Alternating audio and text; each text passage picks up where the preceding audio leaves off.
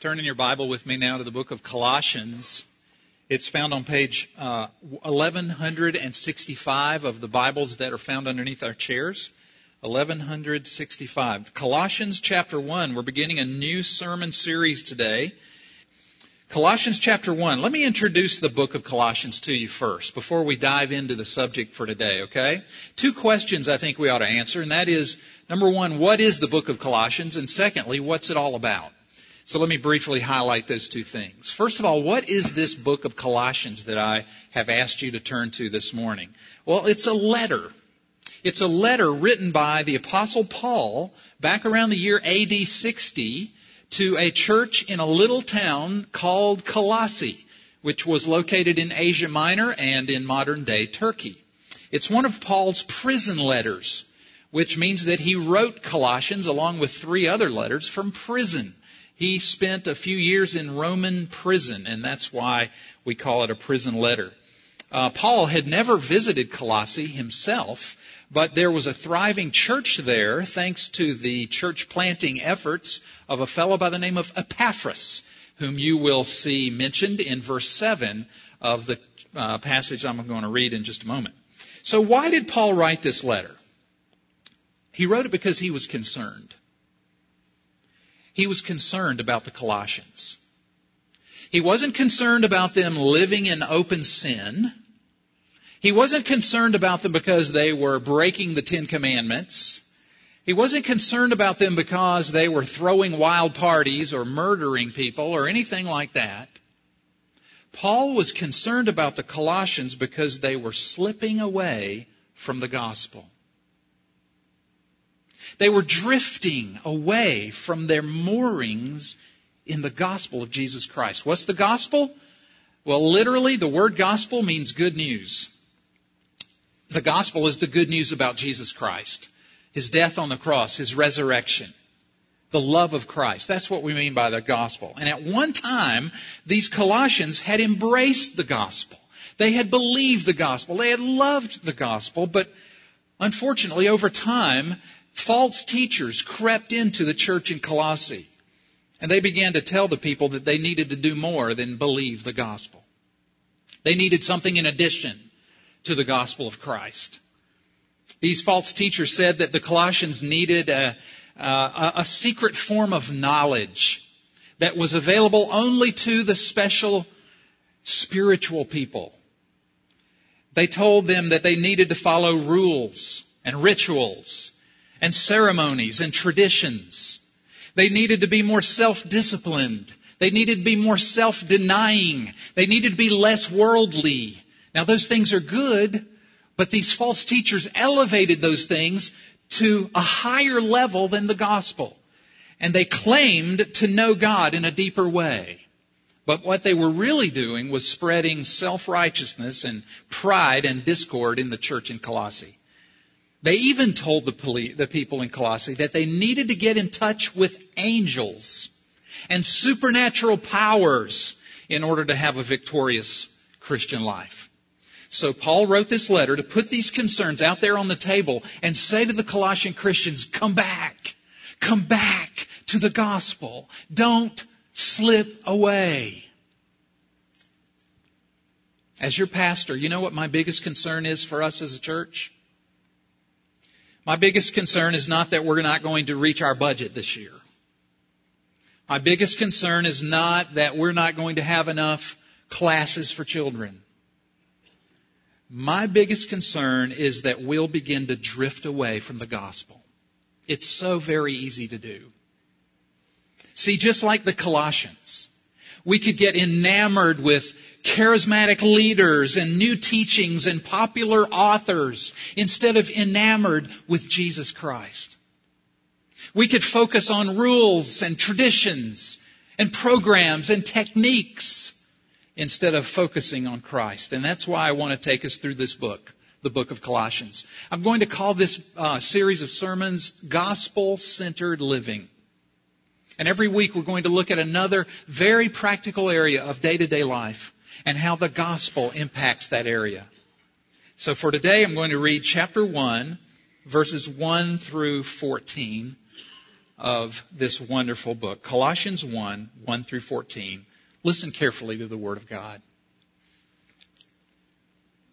It says, Paul, an apostle of Christ Jesus by the will of God, and Timothy, our brother, to the holy and faithful brothers in Christ at Colossae, grace and peace to you from God our Father. We always thank God, the Father of our Lord Jesus Christ, when we pray for you, because we have heard of your faith in Christ Jesus and of the love that you have for all the saints. The faith and love that spring from the hope that is stored up for you in heaven and that you have already heard about in the word of truth, the gospel that has come to you.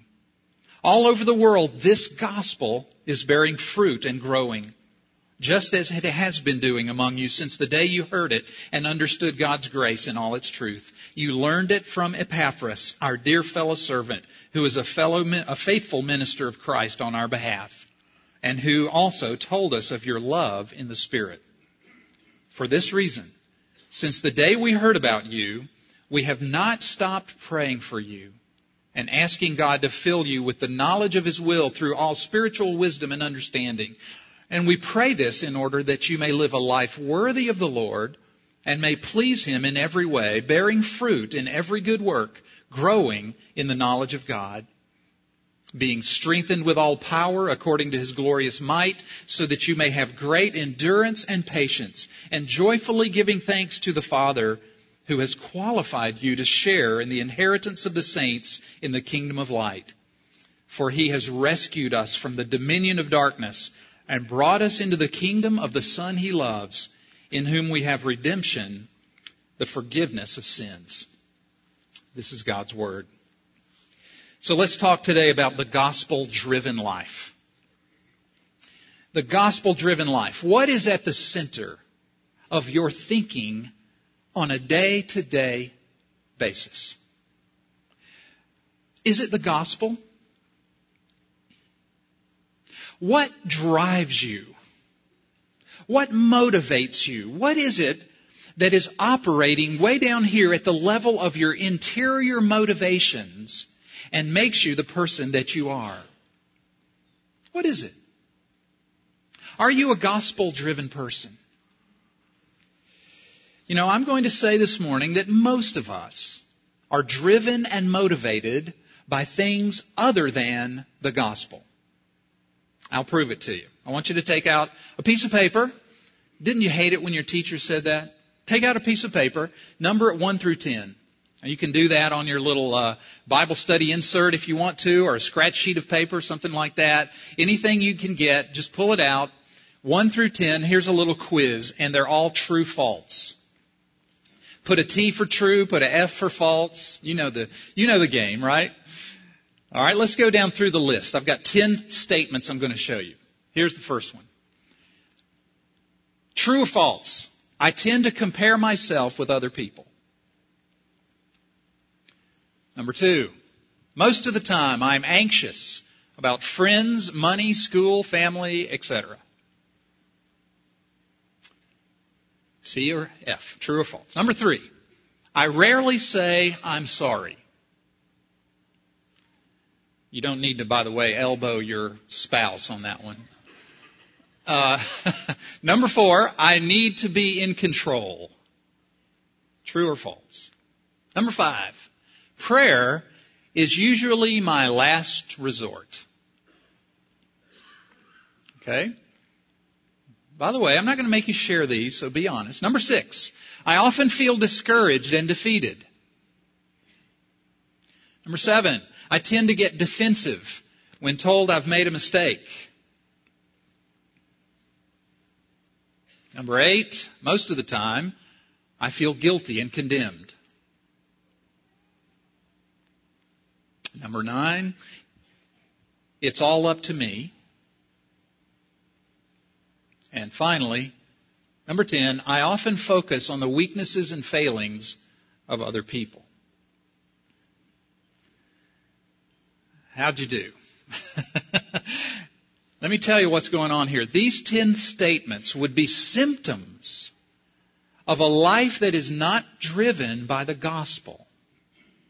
If, uh, if you only said true to one or two of those statements, congratulations. You're doing really well. Tell me your secret. if, uh, if you said true to three to five of them, you're doing okay, but you need some help. And if you said true to six or more of those statements, you really need this sermon today. So listen up. I want to ask you this question. Why is it? Why is it that somebody can be a Christian on the way to heaven, forgiven of all of his or her sins, loved eternally by God, and still be an insecure, worried, fearful, controlling, narcissistic, proud, or guilt ridden person? How can that be? You say, well, we're all that way to some extent. And that's true, we are. But it bothers me that I can say true to so many of those statements, and it ought to bother you too. The Bible says in Romans chapter 8 that there is therefore now no condemnation to those who are in Christ Jesus. So why is it that many of us feel condemned and guilty?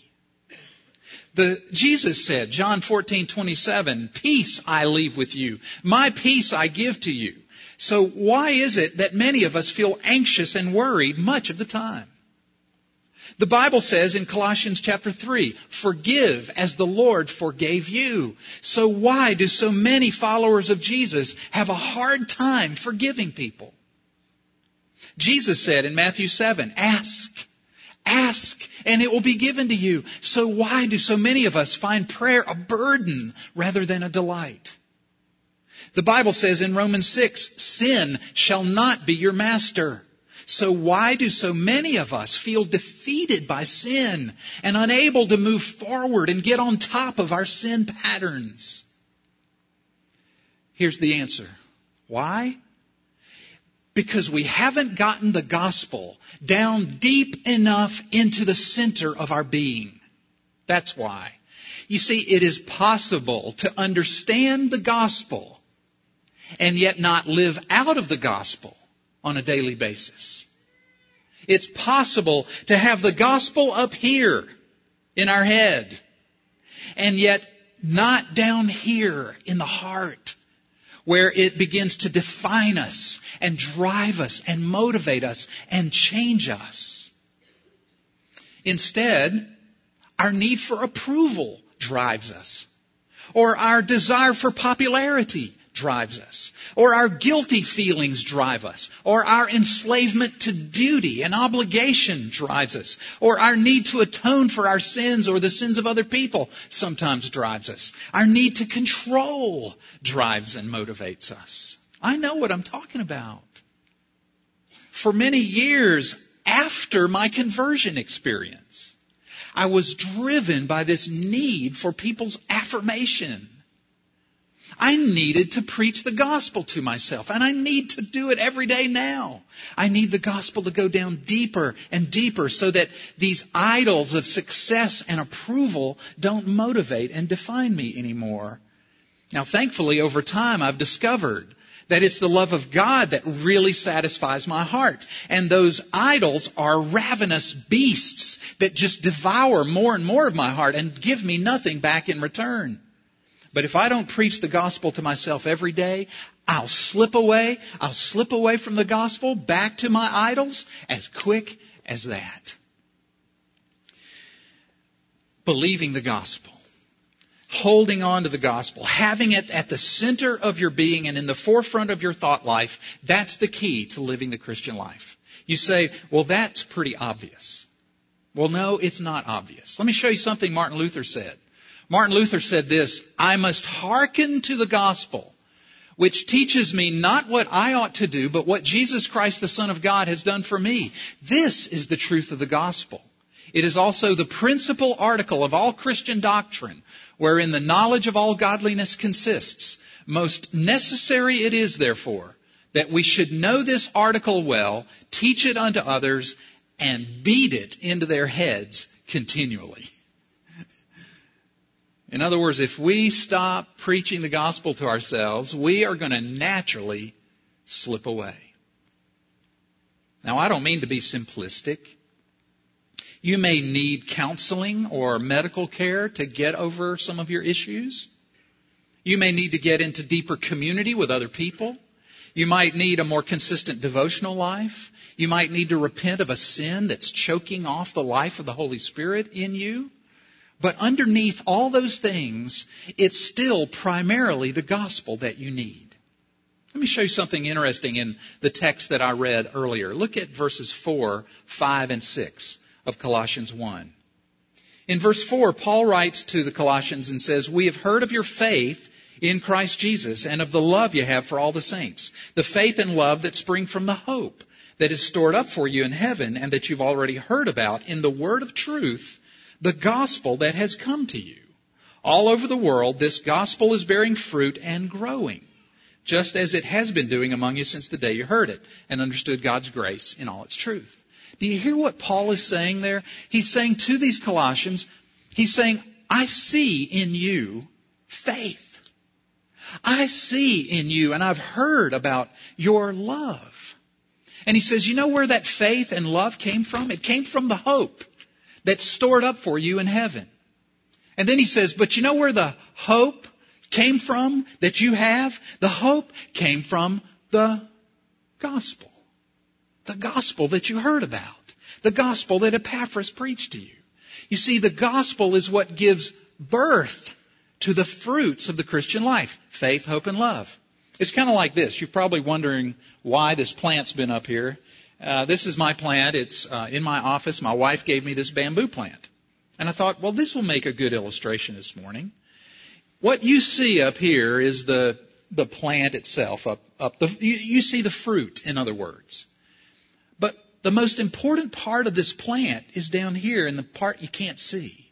Down in the soil where the roots are, where the nutrients are, where the moisture is. You see, you know very well that if this part is penalized, if this part is compromised, if, if this plant somehow learned a way to slip away from this part down here, all of this up here would dry up. Now it could be a fake plant for all you know. Because a lot of times we're able to fake it in the Christian life. We're able to put on the fruits and act like we're spiritual, but the truth is still known down in here. And so just as this plant needs the soil and nutrients that are invisible, so you need the gospel down in the interior of your being, where frankly, nobody is looking. And very few people are going to ask you, are you getting the gospel today? Very few people are going to come up to you and say, how's the gospel taking root in your heart? Are you preaching it to yourself every day? I don't think I've been asked that for months. And that's what we need to be asking one another. So, believing the gospel is where it all begins and, and that's the most important part. And, and you say, like I said earlier, you say, well, that's obvious. It's obvious the gospel's the key to the Christian life. But the truth of the matter is it's not obvious. We think the gospel is what non-Christians need. You know, I need to tell non-Christians about the love of Jesus, and the truth is everybody needs the gospel. You and I need it as much as ever in our lives these days. So the question I want to address this morning is how do we get it? How do we get a gospel driven life? How do we begin to define ourselves not by our performance, not by our success or failure, but by the love of God? How do we get a gospel motivated, gospel centered, gospel driven life? And here's the answer. We're going to be breaking this apart in our series on Colossians much, much more, but I'm going to scratch the surface with you today and kind of give you the feel for where we're going to go. Here is the answer. We become more and more gospel driven as we rehearse and as we believe and as we rely on what God has done for us in Christ. We become more gospel driven as we rehearse and believe and rely on what God has done for us in Christ. I love the show Heroes. My wife and I have gotten addicted to the show Heroes. We didn't watch it season one or season two, but we went out and rented the DVDs and now we're caught up. Season three starts tomorrow. Anybody out here are Heroes fanatic? Okay, we got a few. My favorite character is Matt Parkman. Matt Parkman plays the role, is a, a police detective. And Matt Parkman's ability is that of reading people's minds, right? He can read your mind. Well, I want you to know I can read your mind. I have a great ability to read minds. And as I look into your thought life, a lot of you are saying things to yourself like this almost hourly. I'm such a sinner. God cannot possibly think much of me. I've heard, I've heard those thoughts. Or some of you say, I've let God down too many times. His patience is run out on me. Or some of you say, I need to try harder. If only I can get over my sin and stop sinning, I'll be better and God will love me. You know what? That kind of thinking will kill faith, hope, and love. That's not gospel. That's the false gospel of human performance. And it absolutely is counter to the gospel of Jesus Christ. I want to give you this morning, before we leave here, some new thoughts to think. Three, in fact, and they're all based on verses 12, 13, and 14. So let's go. Three new thoughts to think that will help you be more gospel driven. First, when you were unwanted, God received you. When you were unwanted, God received you. Look at verse 12. Paul says, giving thanks to the Father who has qualified you to share in the inheritance of the saints in the kingdom of light. Notice, if you will, please, that word qualified. You ever feel disqualified? I remember when I was in high school, I was a wrestler. And I was in the, as I recall, the 148 pound class. Can't believe that. And I went to a wrestling tournament, stepped on the scales, and it said 149. I was disqualified. I had to sit in the stands as a spectator, and I felt so rejected. I felt so out of place because I wasn't qualified. Jesus says, You, through your faith in Him, are qualified. That means that you who once were a stranger are now a friend of God. You who once were an outsider have been given intimacy with God. It means God has approved you. He has certified you. He has authorized you to be a member of His family. He has made you fit. You will never be disqualified. If you've put your trust in Jesus, you know what? You've met all the conditions.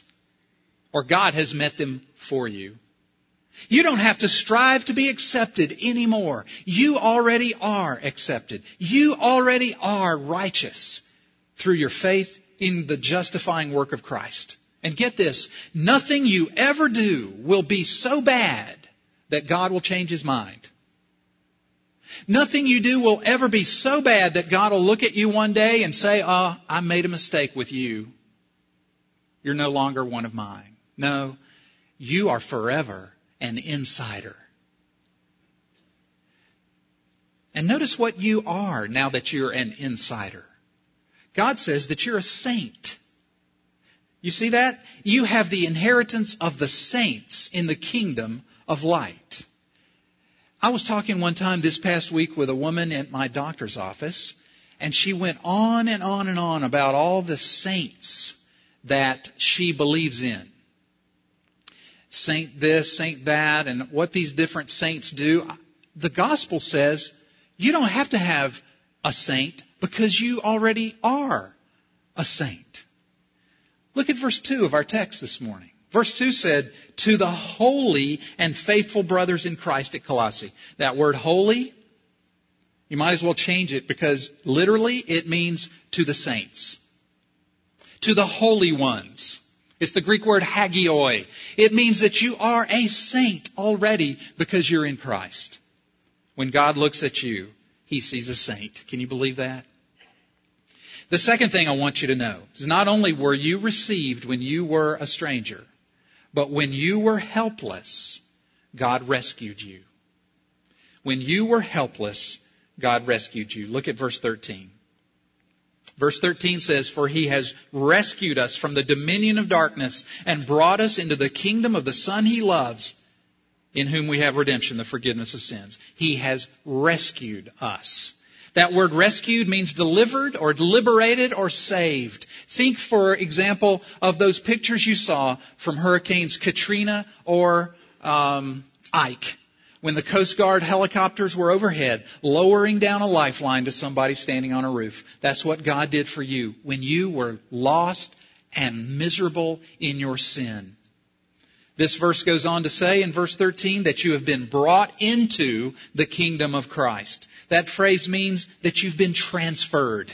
It means that you've been plucked out of one place and placed down in another. You've been relocated out of the kingdom of darkness and relocated to the kingdom of light. The Bible talks about hell being a place of blackest darkness. And God has transferred you out of hell and given you a place in heaven. He has snatched you out of despair and given you hope. Like it says in Psalm 40, He lifted you out of the slimy pit, out of the mud and mire, set your feet on a rock, and gave you a firm place to stand. God has rescued you. And then the third thing that God did, because of Jesus, through the gospel, not only has He received you and rescued you, but when you were guilty, God redeemed you. When you were guilty, God redeemed you. Look at verse 14 once more. In whom we have redemption, the forgiveness of sins. This picture here is that of a slave or a prisoner of war shackled up and being set free, being emancipated. To redeem somebody means to release somebody from bondage by the payment of a ransom price. That's what it means. We have in our home a cat named Cleopatra. And often when my wife and I look at our cat Cleopatra, we say, there's a picture of redemption. The reason is that we got her out of uh, being a astray. She was living up under a building. And we brought Cleopatra home, and now she's a beautiful, secure, happy little kitty. She's been redeemed. You've been redeemed from your bondage by the blood of Jesus Christ. God receives the unwanted. He rescues the helpless. He ransoms the guilty. Why? Why did he do that? Did he do that because you've been a good churchgoer? No. Did he do it because you've worked hard and proven your dedication? No. Did he do it because you read your Bible and stay out of trouble? No. He did it because he loves you. Last Sunday morning in Chesterton, Indiana, a little kid named Doug Zahner, age 10, was playing in the swollen creek that ran near his house when Doug slipped into the creek and was sucked into the round mouth of a steel culvert. A next door neighbor named Mark Thanos heard his wife scream out about Doug and he ran out of his house and jumped into the creek to try to rescue the boy. Close behind Mark Thanos was his 74 year old father who did the same thing, ran down to the creek, jumped in the, in the creek to try to save little Doug.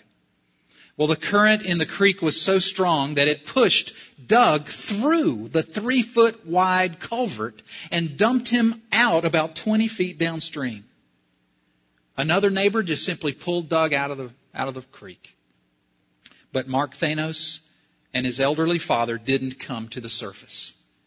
They were trapped in the culvert and never made it out alive. Later on, a reporter was talking to little Doug, and this is what he said. He said, I wish they knew that I could swim through that tube. He said, I wish they didn't love me that much. Jesus Christ saw you drowning in your sin and misery.